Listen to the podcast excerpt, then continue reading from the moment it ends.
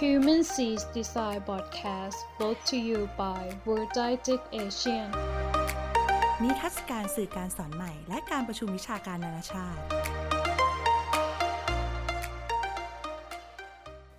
สวัสดีครับ ยินดีต้อนรับสู่ Human Series Podcast อีกครั้งนะครับ คุณอยู่กับสกลทีลาเรนอยู่นะครับ วันนี้เราก็จะมารีวิวหนังสือชื่อ Original นะครับ คนเขียนคืออดัมแกนนะครับ เป็นอาจารย์โรงเรียนธุรกิจวอร์ตันเนี่ยก็เขียนเรื่องเกี่ยวกับนวัตกรรมนะครับ แล้วก็เขายังได้อ่า พิมพ์หนังสือขายดีอันดับ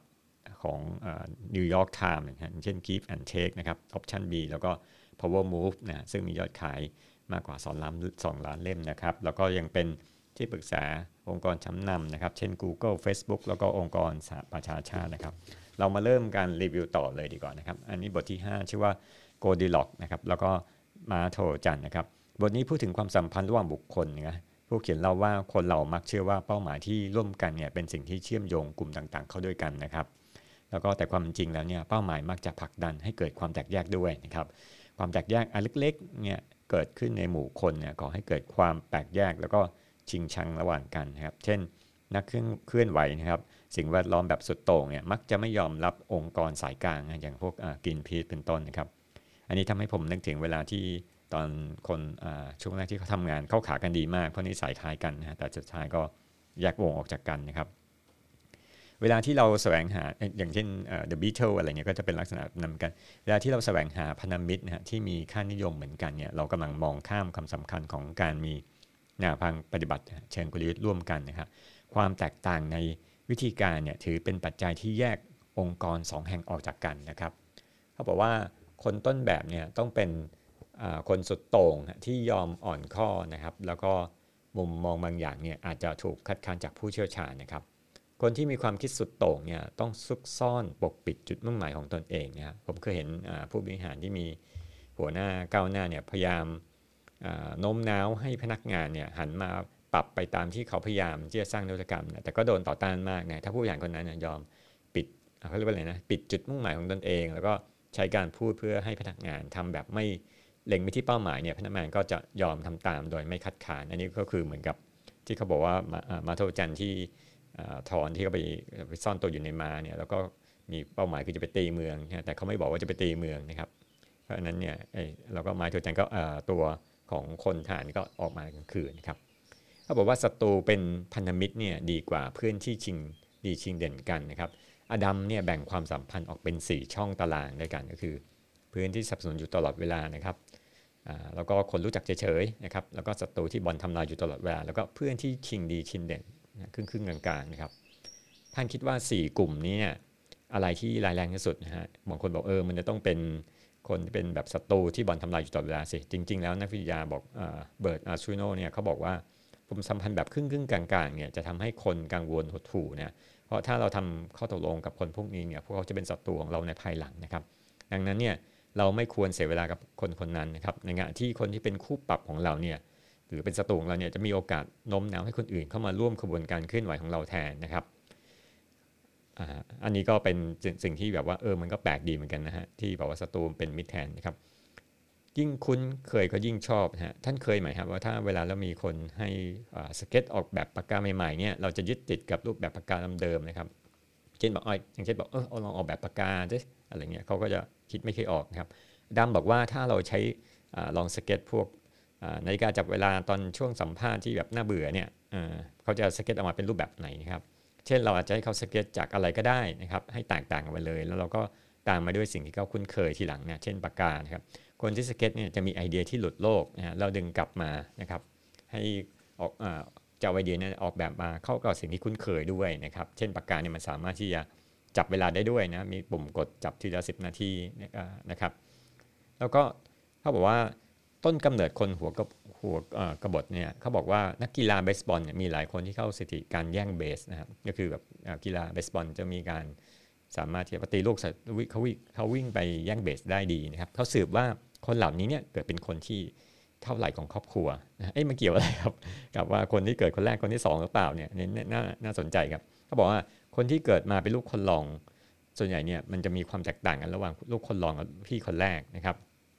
ลูกคนรองคนรองเนี่ยจะแสดงความคิดเป็นแนวกบฏเยอะหน่อยนะครับ คือแบบไม่เอออยากจะประท้วงอยากอยากทำนู่นทำนี่อะไรของเขาตัวเองครับดำบอกว่าทั้งหมดนี้เนี่ยเกิดจากการเลี้ยงดูในอดีตนะครับ ซึ่งปัจจัยที่ทำให้เด็กเป็นคนหัวกบฏหรือว่าชอบเสียงเนี่ย ในเชิงสร้างสรรค์หรือทำลายเนี่ยมันเกิดจากการเลี้ยงดูด้วยนะครับลูกคนโตเนี่ยจะมีปัจจัยที่เอื้อให้ประสบความสำเร็จนะครับ โดยได้รับความใจใส่ใส่ใจเวลาพลังงานจากพ่อแม่อย่างเต็มร้อยเนี่ยเพราะเป็นคนแรกเลยนะครับ ลูกคนโตจะได้รับเงินเดือนสูงกว่าลูก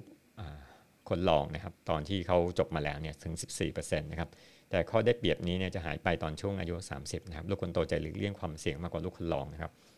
ลูกคนรองเนี่ยจะมีแนวโน้มติดนิสัยที่ไม่ดีนะอย่างพวกการดื่มสุราหรือสูบบุหรี่นะครับ ลูกคนรองเนี่ยผลการเรียนจะไม่ดีนะไม่ชอบทำอาชีพอันทรงเกียรติชอบเสี่ยงนะครับเพราะใช้การแข่งเขาเขาบอกว่าเพราะใช้ในการรับมือกับ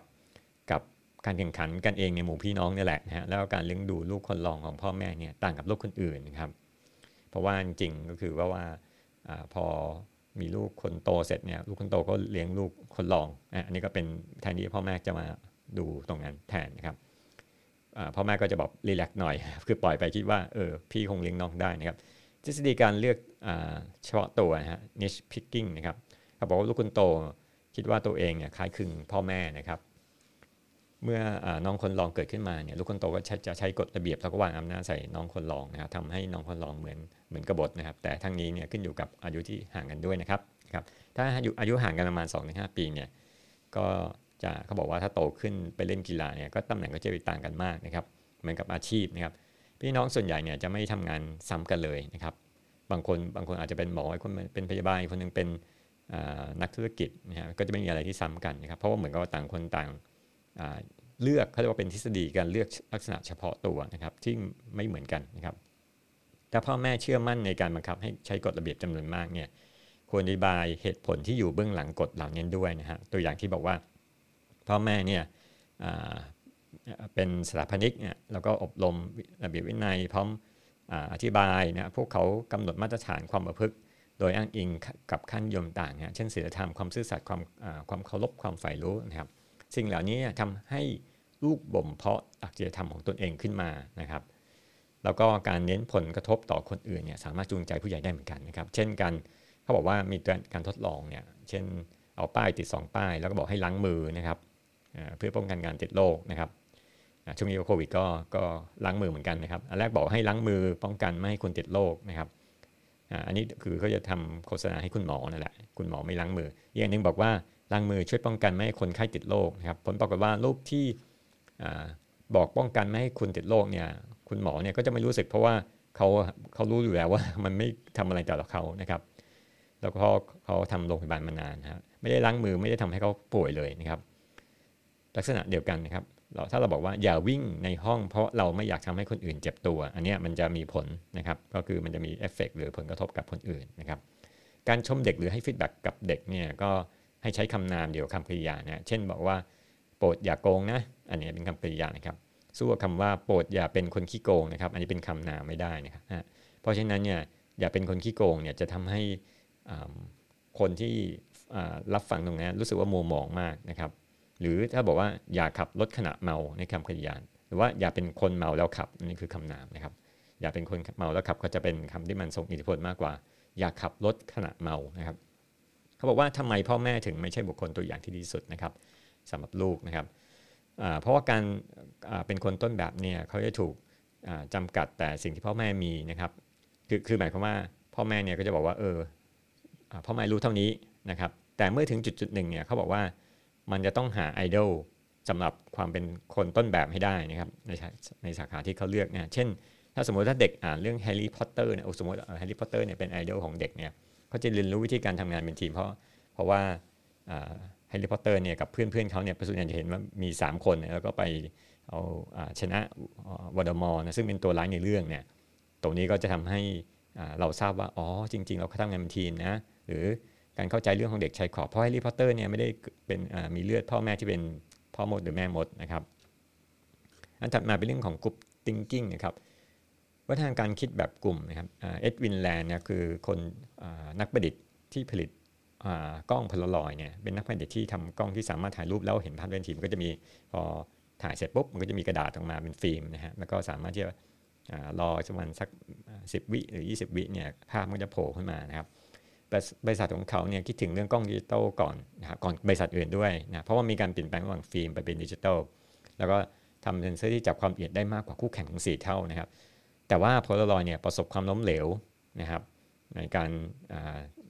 ของบริษัทในในตัวผิดพันเนี่ยเพราะว่าเขาตั้งข้อสมมติสันนิษฐานผิดนะครับเพราะคิดว่าจะต้องถ่ายรูปนะฮะแล้วก็ออกมาเป็นกระดาษเสมอเนี่ยอันนี้คือแบบเอ็ดวินแลนด์เนี่ยเขาคิดเป็นอย่างนั้นเนี่ยคือหัวหน้าเนี่ยเขาคิดเป็นแบบนั้นครับดังนั้นการคิดตามกลุ่มคือศัตรูของความเป็นต้นแบบนะแล้วก็เป็นสาเหตุปัญหาเนี่ยเพราะว่าไม่มีใครขัดแย้งนะครับ อันนี้มันเป็นกรณีที่แบบว่าเออ ลูกน้องก็คิดตามเหมือนกันคิดแบบเดียวกันหมดเลยนะไม่มีใครแย้งเลยว่าเออมันจะเดี๋ยวกล้องดิจิตอลจะมาเนี่ยกล้องฟิล์มก็จะหายไปนะครับ แล้วความแล้วความความกลมเกี่ยวเนี่ยก็เป็นการคิดตามกลุ่มเหมือนกันหรือเปล่านะคำตอบคือไม่เหมือนนะความกลมเกี่ยวกับการคิดตามกลุ่มเหมือนกันไหมนะครับความเกี่ยวกลมเกี่ยวหรือสามัคคีเนี่ยไม่ได้เป็นตัวกระตุ้นที่สำคัญนะแต่ปัญหาของพลลอยเนี่ยที่เจอคือว่าการคิดแบบสุดโต่งเพื่อสร้างแรงกดดันให้คอยตามเนี่ยทำให้เกิดความคิดเห็น ที่เห็นคัดค้านถูกเพิกเฉยนะครับหมายว่าใครคิดค้านเนี่ยก็ไม่ได้ถูกไม่ได้สนใจใครคิดต่างก็ไม่ได้สนใจนะครับ นี่เกิดขึ้นในหลายองค์กรนะครับเขาบอกว่าโครงสร้างองค์กรกับความสำเร็จเนี่ยอดัมเนี่ยบอกโครงสร้างองค์กรเนี่ยมีอยู่ 3 แบบด้วยกัน คือแบบมืออาชีพ แบบดาวเด่นกับแบบผูกมัดทางใจนะครับ แบบมืออาชีพก็คือมุ่งหาผู้สมัครที่มีทักษะเฉพาะทางนะเช่นวิศวกรที่เขียนภาษาจาวาได้นะครับแบบดาวเด่นคือไม่เน้นทักษะแต่เน้นความฉลาดนะครับ แล้วก็แบบผูกมัดทางใจคือว่าเน้นความผูกพันทางอารมณ์ต่อเนื่องกับเพื่อนเพื่อนร่วมงานนะครับ เช่นเราบอกว่าทำงานเป็นพี่เป็นน้องกันหรือว่าเป็นญาติกันนะครับ การผูกพันทางใจเนี่ยจากการวิจัยในในช่วงฟองสบู่ของ .com แตกเนี่ยเขาบอกว่าองค์กรผูกมัดทางใจเนี่ยอัตราล้มเหลวของบริษัทอยู่ที่ศูนย์เปอร์เซ็นต์นะเพราะทุกคนเหมือนเป็นครอบครัวเดียวกันนะโครงสร้างองค์กรแบบมืออาชีพเนี่ยมีความล้มเหลวมากกว่าถึง 3 เท่าของแบบอื่นนะครับสังเกตได้จากบริษัทที่มีโฟลเดอร์มากกว่า CEO เนี่ย ที่สามารถเปลี่ยนไปตามเวลานะครับความผูกมัดทางใจถึงสำคัญกว่านะครับ อย่างที่พอลอยเนี่ยไม่ได้เอาคนจบสาขาตรงมาทำนะครับ แต่พวกเขาเนี่ยสามารถประดิษฐ์นวัตกรรมได้นะครับ เช่นช่างช่างเครื่องยนต์ที่ผลิตฟิล์มสีได้ แล้วก็ทั้งนี้เนี่ยมันเกิดจากความผูกพันแล้วก็การทุ่มเทเวลาการทำงานหนักถึง15 ปีนะครับ ตรงนี้อาจจะแตกต่างกับหนังสือพวก Netflix ที่บอกว่าต้องการคนเก่งแล้วคนเฉพาะทางนะครับ บริษัทที่เน้นการผูกมัดทางใจเนี่ยก็มีข้อเสียตรงเมื่อมีการโตนะเพราะวัฒนธรรมเนี่ยเริ่มแข่งทำให้เปิดการปิดกั้นตัวเองด้วยนะครับ เช่นพลลอยเนี่ยเคยเคยถูกบริษัทโทนี่นำเสนอว่าเออทำกล้องดิจิตอลร่วมกันไหมแต่ละแลนแลนเนี่ยเจ้าของบริษัทเนี่ยไม่ฟังนะครับแล้วเมื่อบริษัทแย่เนี่ยเขาก็ปรึกษาเพื่อนฝูง ซึ่งกลายเป็นว่าเพื่อนกลุ่มนั้นก็เป็นมุมมองแบบเดียวกับแลนก็ไม่ฟังอยู่เหมือนกันนะครับ ตัวอย่างวัฒนธรรมที่แบบที่คิดที่คิดต่างเนี่ย ก็ให้ดูบริษัทพวก Bitwater นะครับ ที่ส่งเสริมให้ Bitwater เป็นบริษัทที่ทำเกี่ยวเรื่องของการลงทุน พวกตลาดทุนอะไรต่างๆนะครับ ที่ส่งเสริมให้พนักงานเสนอแนวคิดต้นแบบ แล้วก็คิดแตกต่างกันได้ เพราะในโลกแห่งการลงทุนเนี่ยคุณจะทำเงินได้ก็ต่อเมื่อคิดต่างจากคนอื่นนะครับ อันนี้ก็ถ้าไปดูเรื่องของ principle หนังสือนะครับ เลดานิโอนะครับใน Bitwater เนี่ยพนักงานถูกคาดหวังให้แสดงความกังกังวล แล้วก็วิจารณ์กันตรงๆนะครับ ภายในองค์กรเนี่ยทั่วไปเนี่ยผู้คนจะถูกลงโทษ เพราะว่าแสดงความคิดเห็นคัดค้านครับเขาบอกว่ามาตรฐานองค์กรเนี่ยถูกคิดมานานแล้วนะคุณต้องไปวัดตามหรือคัดค้านครับบริษัท Bitwater เนี่ยเรียกกลุ่มที่แจ้งเตือนว่าเป็นกลุ่มนกคิริบูนะครับซึ่งก็เป็นนกที่ใช้ตรวจจับพวกการอันตรายในเมืองถ่านหินเนี่ยก็คือแบบจะแจ้งเตือนเออตรงนี้มันระวังนะมันมีอันตรายนะ ถ้าสมมติจะลงทุนตรงนี้นะครับ พลังบวกของการคิดลบนะครับ คนส่วนใหญ่ช้ในฐานว่าคนมองโลกในแง่ดี เชิงกลยุทธ์เนี่ยย่อมดีกว่าการมองโลกในแง่ร้ายเชิงตั้งรับนะครับ พิวเนี่ยนักว่ายน้ำโคโลกเหนือเนี่ยคือเป็นคนที่เป็นนักกีฬาอย่างนะแล้วก็เขาเนี่ยจะว่ายก็บอกว่าบางคนเหมือนกับอะไรนะเป็นหมีขาวแห่งโลกเหนือแล้วว่าคนว่ายน้ำปกติเวลาว่ายในน้ำที่มันหนาวๆเนี่ยมันก็จะเกิดอาการชาอะไรเงี้ยทำให้แบบ